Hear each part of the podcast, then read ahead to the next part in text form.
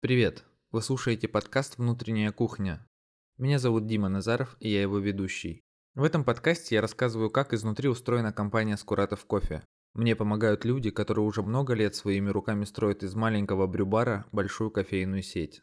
За первый сезон мы узнали много интересных и ценных вещей, но все это время не хватало какого-то базового знания, объединяющего элемента. Сейчас исправим. Сегодня у нас в гостях SEO компании Виктор Скуратов.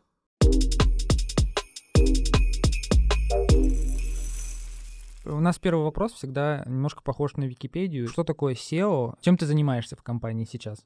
Наверное, самый понятный синоним слова, точнее так, э, в русском языке а, слово SEO, да, это, наверное, генеральный директор если заглянуть в Википедию, это высшее должностное лицо, которое отвечает за все операционные вопросы, ну, то есть вообще, собственно, за всю конечную деятельность компании. Чем я занимаюсь, для меня до сих пор самого загадка. Звучит, конечно, все это очень красиво, хорошо и достаточно так статусно, но на самом деле, наверное, на каждом этапе, наверное, развития компании я отвечал за разные вещи. Поначалу я делал все, вообще буквально все. И с каждым годом количество дел как, э, моих сократилось.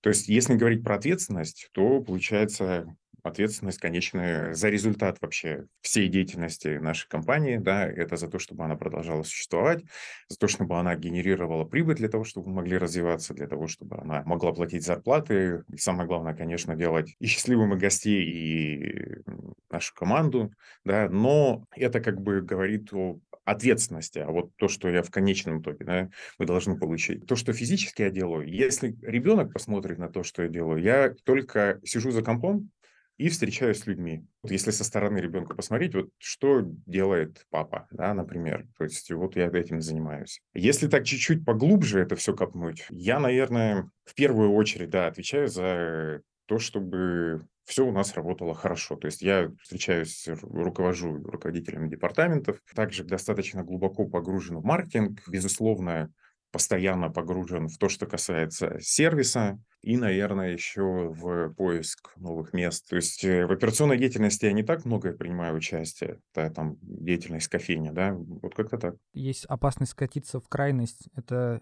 либо ты там превратишься в какого-то мечтателя, человек, который занимается исключительно Э, ну, там, видением, да, чем таким эфемерным, или можно свалиться в микроменеджмент. Ты как-то для себя определяешь, где этот баланс? Этот баланс, я думаю, что приходится каждый день искать. Есть такая штука, что я э, человек крайне ленивый. Я не люблю микроменеджмент. То есть я э, даже в те моменты, когда не нужно было, как мне говорили, делегировать, потому что еще компания недостаточно выросла, я пытался делегировать по максимуму. Потому что я компанию сразу же представлял большой и мог отказываться там, от части прибыли и идти на более высокие в моменте расходы для того, чтобы людям, которых мы привлекаем, нужно платить. Меня как бы, ну, я сразу же пытался делегировать, насколько это возможно. Все делегировать вообще, абсолютно все. В любом случае, да, безусловно, я нахожу какой-то, пытаюсь находить, точнее так, э, какой-то баланс постоянно. Думаю о том, как можно это делегировать. Ну, отчасти потому, что я не хочу этим заниматься, но с другой стороны, я просто понимаю, что есть огромное количество людей, которые более талантливы меня в вещах, которыми я занимаюсь. И я пытаюсь сделать так, чтобы они развивались в этом направлении. Да, я, возможно, да, я сейчас занимаюсь там, подбором локаций. Вот я занимаюсь маркетингом не в плане то, что я руковожу отделом маркетинга, да, а какие-то вещи, но все равно более-менее э, туда, по крайней мере, года два назад, да, достаточно глубоко туда проникал и пытался понять то, как должно работать. И я постоянно, вот последнее время, я оттуда потихоньку-потихоньку ухожу. Там я, Саша Калюлов, мы хорошо подбираем места, да, возможно. Я понимаю, что э, лучше найти человека, который был бы в этом лучшим вообще. То есть я точно не смогу быть лучшим в подборе мест. Поэтому компания растет, и ты должен из этого микроменеджмента постоянно, постоянно, постоянно выходить. Мечтателем, ну, безусловно, ты мечтателем, стопроцентным мечтателем ты не сможешь остаться. Ты в любом случае должен заниматься какими-то операционными вопросами. Если ты не инвестор, а ты SEO, ты в любом случае должен контролировать то, что происходит у тебя в компании. Ну, просто на каком уровне это делать и как, это вот уже другой вопрос. Ты можешь разбираться, не знаю, там, с, с тем, какой шрифт использовать в меню, да.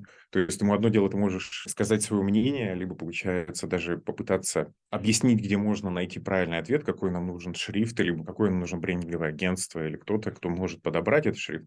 А другое дело, когда ты самым занимаешься и пытаешься самому подобрать. Это две разные вещи. Лучше сделать такую систему, что все будет уже происходить самостоятельно. Ну, у нас сейчас примерно плюс-минус так вот все и происходит. Я так себе это вижу. Пока мы от э, открытий поиска мест для кофеин не ушли далеко, э, за 47 открытых кофеин удалось найти эту успешную схему по подбору этого места? Или это всегда в итоге лотерея? Мы более-менее уже разобрались даже не как открывать сверхуспешную кофейню. Я думаю, что это невозможно. Даже вот мы, получается, 47 у нас работающих, две у нас закрытых в Москве вот на СКК, это 50 практически. Мы до сих пор не выяснили на 100% идеальное сочетание для того, чтобы была лучшая кофейня. Понятно, что это должен быть там первый этаж, парковка, проходимое место. Ну, это в целом так, так все известно. Ну, точно понимаем, что, наверное, лучше не открываться там, где нет вообще трафика. Но при этом есть пример с СКК Блино, которая была очень успешная, но она была за счет того, что там был парк, который не очень посещаемый,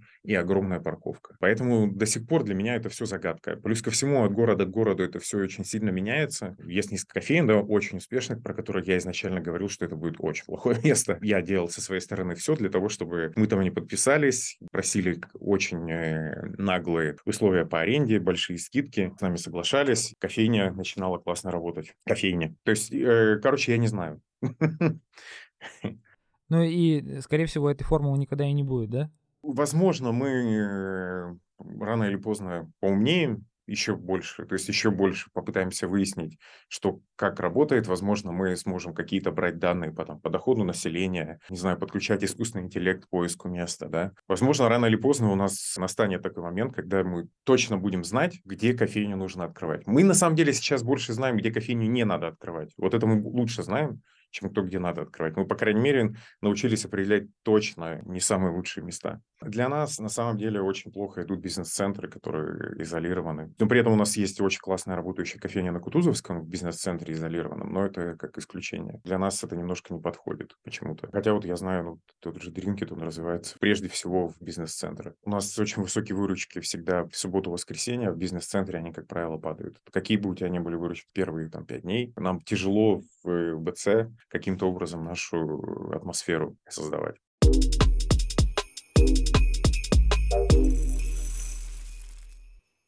Не помню с кем, но мы уже обсуждали в подкасте, является ли американский рынок для нас основным ориентиром. И мы пришли к мнению, что все равно у нас что-то свое, что-то самобытное, хотя, конечно, ну, референсы есть в Америке.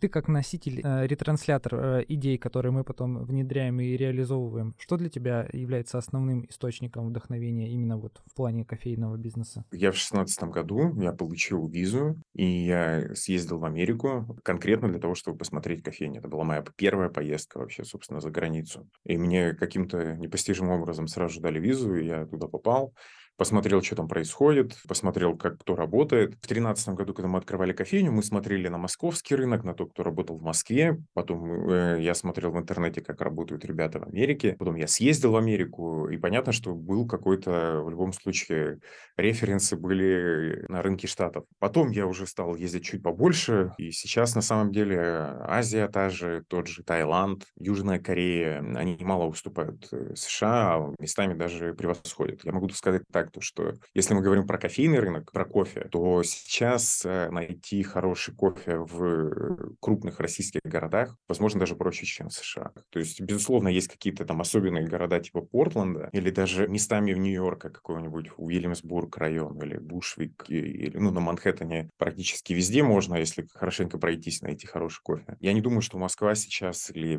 Омск даже, или Новосибирск, Санкт-Петербург, уже Казань, которая вот быстрее всех, наверное, развивается в этом плане, да, что там найти хороший кофе тяжелее, да. Сейчас, наверное, мы даже где-то местами опережаем. Сейчас я свое вдохновение ищу и референсы какие-то. Я ищу, возможно, даже не на кофейном рынке, а просто на рынке, не люблю это слово, скажу, общепита, да, э, вообще и западного, и азиатского. Наверное, там наверное, там, там есть крутая компания Sweet Green в э, США, да.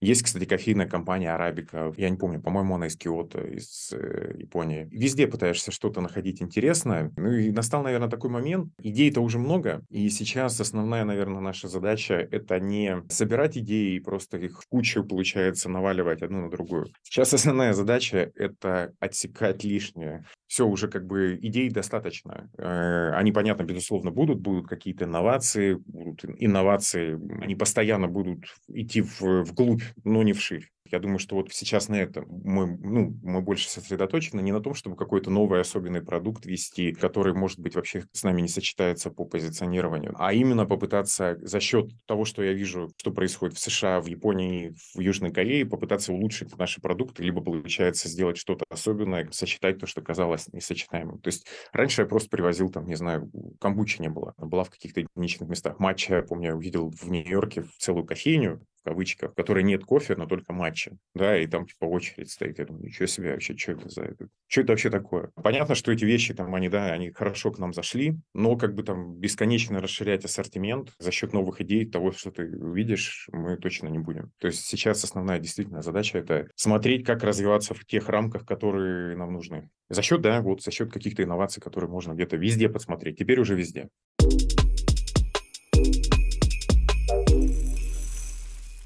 Ты можешь как-то э, описать эти рамки? Потому что, с одной стороны, мы кофейня третьей волны, и при этом у нас есть много каких-то вещей, которые более понятны широкой аудитории, там, условно, типа как латы халва. То есть, да, они, они как-то э, не особо, это не особо соотносится с черным кофе, но при этом это как-то отлично вписывается в наши кофейни. Можно как-то рамки эти обозначить? Во-первых, никто не знает, что такое кофейня третьего волны. Очень, э, очень-очень условное понятие, в котором, ну, то есть, если у тебя есть классный спешлти кофе, да, и ты, получается, вот прям действительно крутой, там, или ты вообще только работаешь на гейше, и одновременно с этим ты подаешь салат, либо еще, получается, там, кухня находится. Или ты, например, только завариваешь этот кофе только в фильтре, но при этом не завариваешь в эспрессо. Ну, то есть, вроде бы у тебя есть подтверждение того, что у тебя кофейня третьей волны, у тебя очень крутой кофе. Кофемания является кофейней поколения третьей волны. Но по факту у них очень классный кофе, они очень классно его заваривают, но у них есть алкоголь, у них есть все. По логике, да, они типа кофейня третьей волны. Поэтому это понятие очень-очень растяжимое. Так же, как на самом деле формат. И вопрос в том, как формат этот растягивать, это очень тонкая история. Изначально вообще была идея открываться без э, эспрессо-машины. Чистый брюбар. Я съездил на выставку на пир, пообщался со своим уже ставшим другом Никитой Редкокашиным из Белгорода, послушал э, Колина Хармона, я тогда пришел на его лекцию, и они сказали, что самая плохая, ну, буквально как будто бы заглянув ко мне в голову, самая плохая идея, как вам может прийти, это открываться без эспрессо-машины и надеяться, что у вас будет там, продаваться только кофе в так называемой альтернативе. И ты постоянно находишься в таком балансе для того, чтобы попытаться людей увлечь, и при этом, получается, не размыть формат до невозможности. Когда ты, грубо говоря, вот мы не разогреваем еду, да, мы экспериментировали с этим. Ну, мое мнение, что запах еды да, он меняет атмосферу непосредственно в, внутри кофейни. Одно, один момент, да, у нас был там момент, что мы не подавали только в одноразовых стаканах. Потом выяснилось, что все-таки, если мы говорим про кофейни третьей волны, а, про которые мы сразу же говорили, мы вообще не называли изначально нас кофейнями, да, то, наверное, было бы правильнее наливать в обычную посуду. Плюс ко всему мы сильно озаботились экологией. И вот эти рамки ты постоянно сам для себя пытаешься найти. Никто тебе не может прописать их заранее. Ты можешь прийти в любую кофейню третьей волны, в лучшую кофейню кофейню где-нибудь, не знаю, в Токио, либо в Нью-Йорке, в Портленде, в Сиэтле и найти там алкоголь. То есть в их понимании они не занимаются размытием формата. В нашем понимании, внутри нашего сознания, это никак не сочетается с тем, какую эмоцию мы пытаемся донести. И это как бы, ну, абсолютно эфемерная такая штука, именно формат, да. Наш формат, он такой, мы в первую очередь нацелены на кофе, мы хотим продавать кофе, и все то, что получается, мы используем параллельно. Ну, я сейчас говорю больше, наверное, про сладкие напитки, да, это вещи, которые хотим мы увлечь каким-то образом. Не так просто регулярно пить э, латте халва. Человек, как мы подразумеваем, он сначала идет вот со сладких напитков, там, где кофе не чувствуется, и потом, ну, возможно, он дойдет, не знаю, до фильтра, до того, что он уже будет разбираться гораздо глубже в кофе, Но, скорее всего, он просто будет пить кофе с молоком, потом с альтернативным молоком, если ему надоест это, обычно этот процесс. Плюс ко всему, конечно, если говорим про наш формат, когда нас спрашивают там про наше молоко, которое мы сами делаем, я сейчас не про коровье, да, а миндальное, кокосовое, да. Наш формат – это в первую очередь, это натуральность, про которую мы говорим. Но под натуральностью мы подразумеваем отсутствие обмана. Поясню. На самом деле все натуральное и все получено из природы вообще. Ну, то есть ты берешь любой химический ароматизатор, он в целом, ну, то есть тоже получен из природы. Ну, мать природа сделала, да. Мать природа его сделала, человек обработал. И мы просто работаем в каком плане без обмана? Мы не считаем, что в кокосовом молоке должна быть кокосовый ароматизатор. Либо, получается, в рисовом молоке, что чаще, кокосовый ароматизатор, который выдается там за кокосовое молоко. Это достаточно простая, на самом деле, история. То есть мы хотим, чтобы ты чувствовал более естественные вкусы. Мы не продаем никогда и никогда не продавали, даже не думали там ароматизированное зерно, хотя оно очень популярное. Многим, наверное, оно нравится. Но при этом мы можем добавить, например, нами сваренный сироп карамельный там, или какой-нибудь другой, да, непосредственно в напиток. Это какая-то такая история,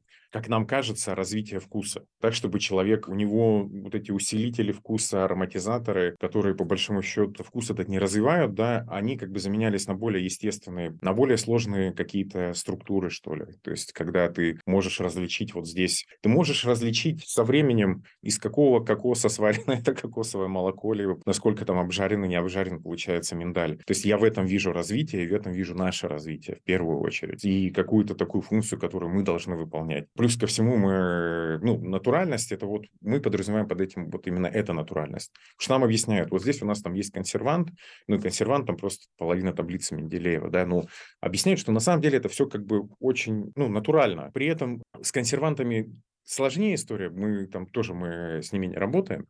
Но вот, например, с ароматизатором проще на самом деле пример.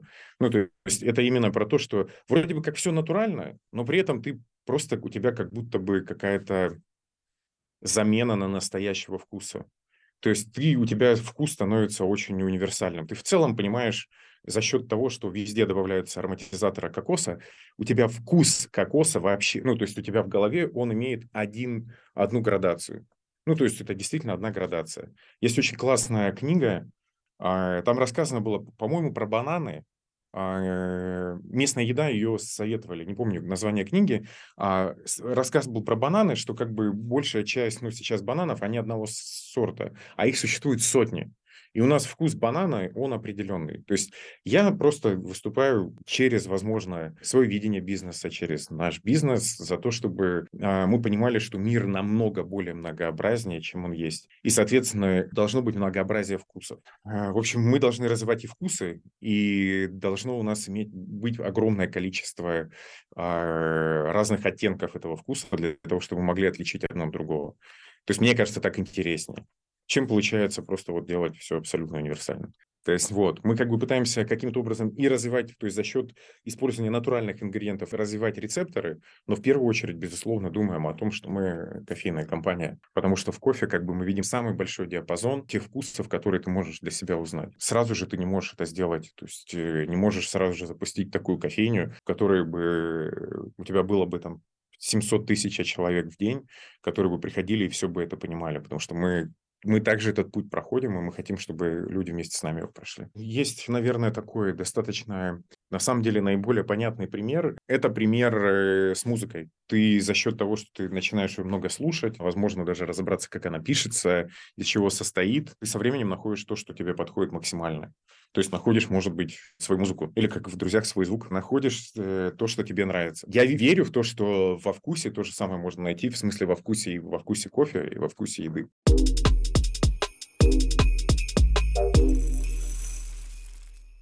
Мы в этом году начали сотрудничать э, с компанией, э, брендинговой компанией Oh My Brand. Э, это твоя была идея к ним обратиться?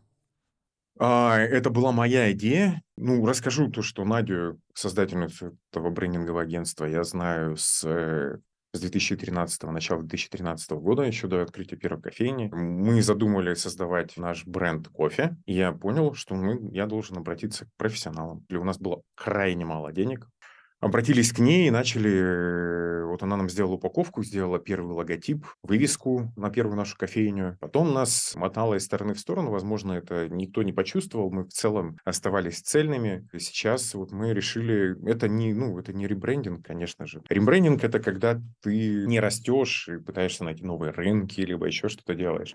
Нет, здесь, получается, нам нужно просто все привести в порядок. Скорее всего, даже никто из гостей ничего не почувствует. Просто какую-то часть вещей уберем. Сейчас у нас там 47 кофеин на данный момент, да, наверное, в следующем году будет там больше 60, может, 70, возможно, потом дальше мы еще ускорим свой рост. Хотелось бы, чтобы мы какие-то ошибки не, какие у нас есть, тонкие моменты, тонкие детали, которые действительно, ну, невооруженным взглядом вообще не видны, ну, не хотим их масштабировать, получается, чтобы потом не пришлось это все переделывать. Получается, что, э, в принципе, это первый, это уникальный опыт, да, когда э, уже большая компания, их же можно назвать большими, э, потому что я посмотрел работы, очень круто, а когда они предоставляют такую экспертизу.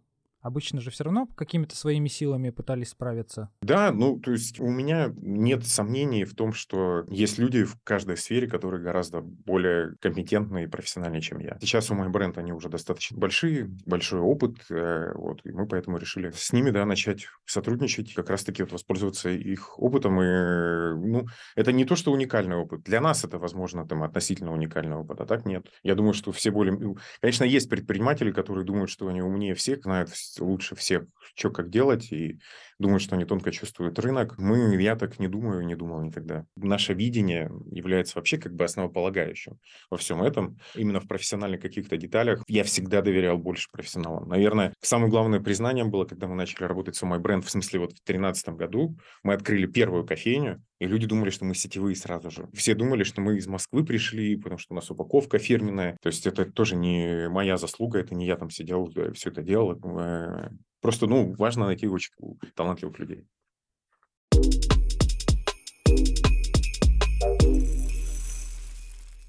Допустим, э, ты зайдешь в кофейню в Сингапуре или там где-нибудь в Сиэтле, ты в первую очередь э, на что обращаешь внимание? Какой-то профессиональный взгляд, когда ты какие-то, ну там точки контакта, я не знаю, смотришь. Равно же уже насмотренность есть. Хороший вопрос. Ну, я понятно, что смотрю на, в первую очередь на то, есть ли люди в кофейне. Важный момент, я смотрю по атмосфере внутри коллектива, можно понять, как баристы между собой общаются. То есть ты все равно можешь уловить, получается, нервные они, не нервные, что у них происходит, даже они могут быть нервными, даже если там нет очередей, или чаще всего так и происходит, либо даже когда есть очереди, когда много людей, когда они должны быть, да, люди достаточно слаженно работают. Это в первую очередь я обращаю внимание, наверное, в кофейне, как чужих, так, собственно, и в наш. Смотрю, понятно, наверное, смотрю на тачку, на машину, на кофемашину. Да, ну вот как-то, наверное, так. Я могу задать какой-то вопрос про кофе. То есть если все круто презентовано, ребята классно работают и хорошо сварено, я даже могу, ну, типа, про зерно, ну, я задаю, конечно, вопросы, но это не, не настолько, не настолько важно. То есть это чисто ради интереса. То есть это часто на конечный опыт, на конечный вывод, да, он не, не сказывается. То есть это все равно в любом случае на уровне ощущений, на уровне эмоций. То есть мы в первую очередь же там, ну, не с продуктом работаем непосредственно как с кофе, а с тем, чтобы люди нормальные эмоции получили, положительные эмоции.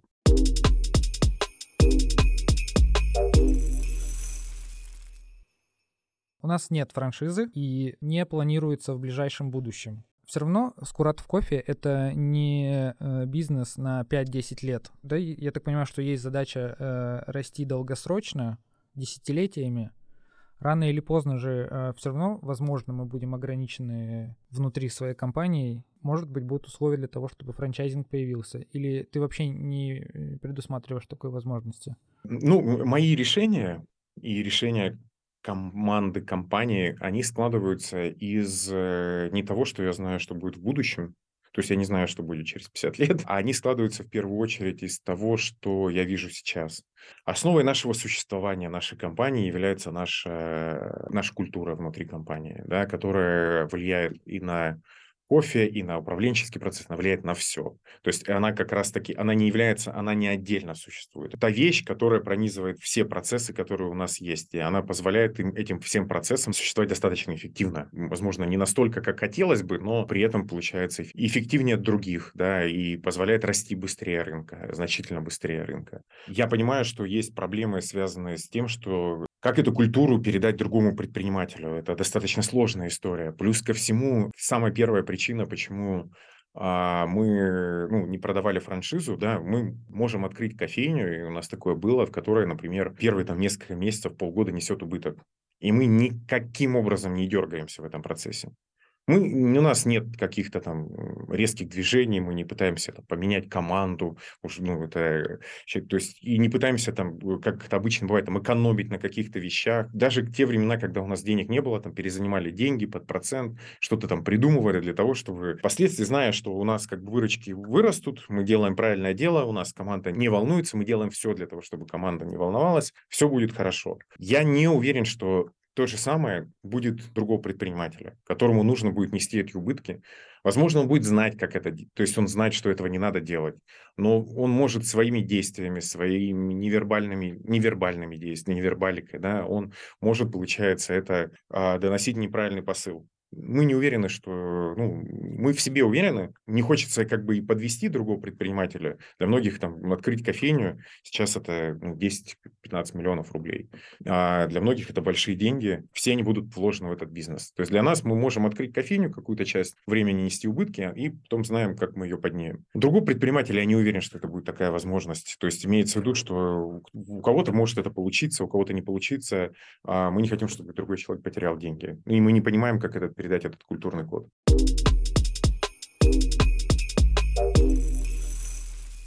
Э, я просто подумал, что э, так как-то получается, что э, за все 13 лет существования компании как будто бы нельзя сказать, что были моменты кризиса, были не было моментов кризиса, как будто их было так много, что компания существовала всегда в кризисе.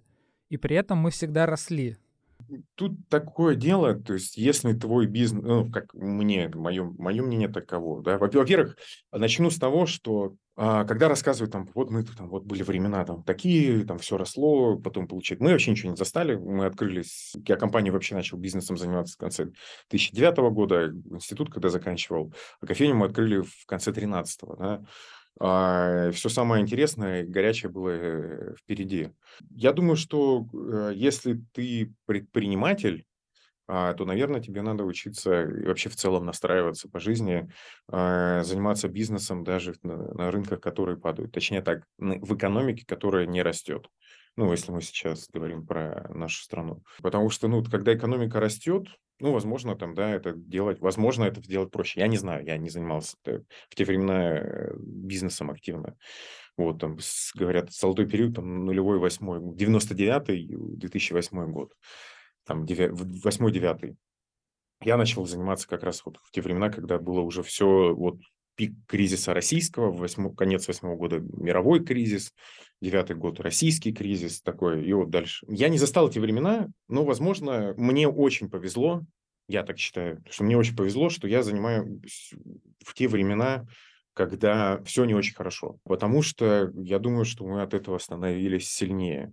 То есть, когда есть какой-то небольшой всплеск там, какой-то активности, как есть какая-то возможность, которая вот небольшая появляется, мы ей пытаемся воспользоваться. Я думаю, что если бы мы занимались в те времена, когда ты там палку вставляешь и дерево вырастает, да, то, возможно, это могло бы нас местами разбаловать. Я отчасти объясняю то, что мы очень бурно растем на самом деле. Я, наверное, объясняю тем, что мы, ну, всегда, во-первых, мы в кризисные времена занимались бизнесом, а еще не, не менее важно, что мы занимались именно из Омска, который вообще изначально, ну, вот, все про него говорили, что это дико депрессивный город, в котором вообще невозможно заниматься а, бизнесом. Мы так не считаем и не считали.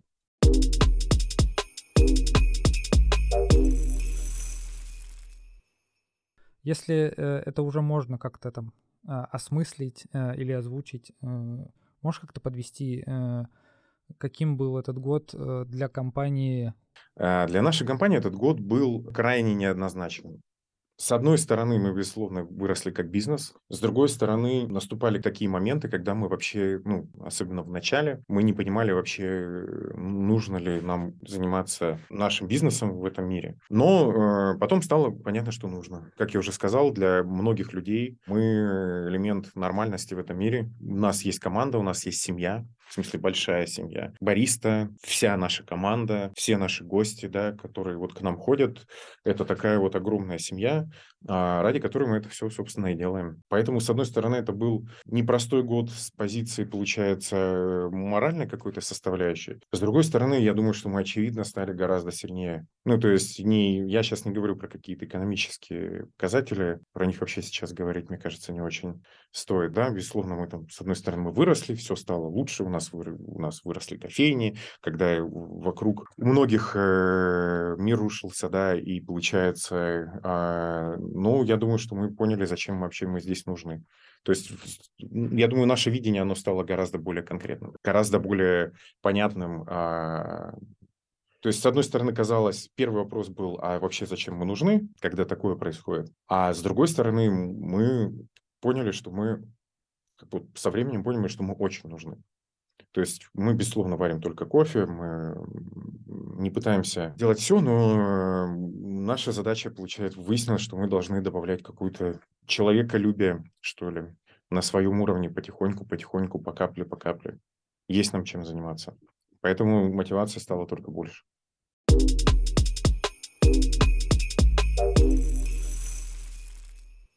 Стойте, стойте, стойте, не переключайте, пожалуйста. Э, мне еще надо сделать свою блогерскую работу. Я быстро.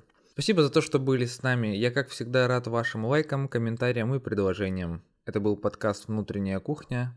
До встречи.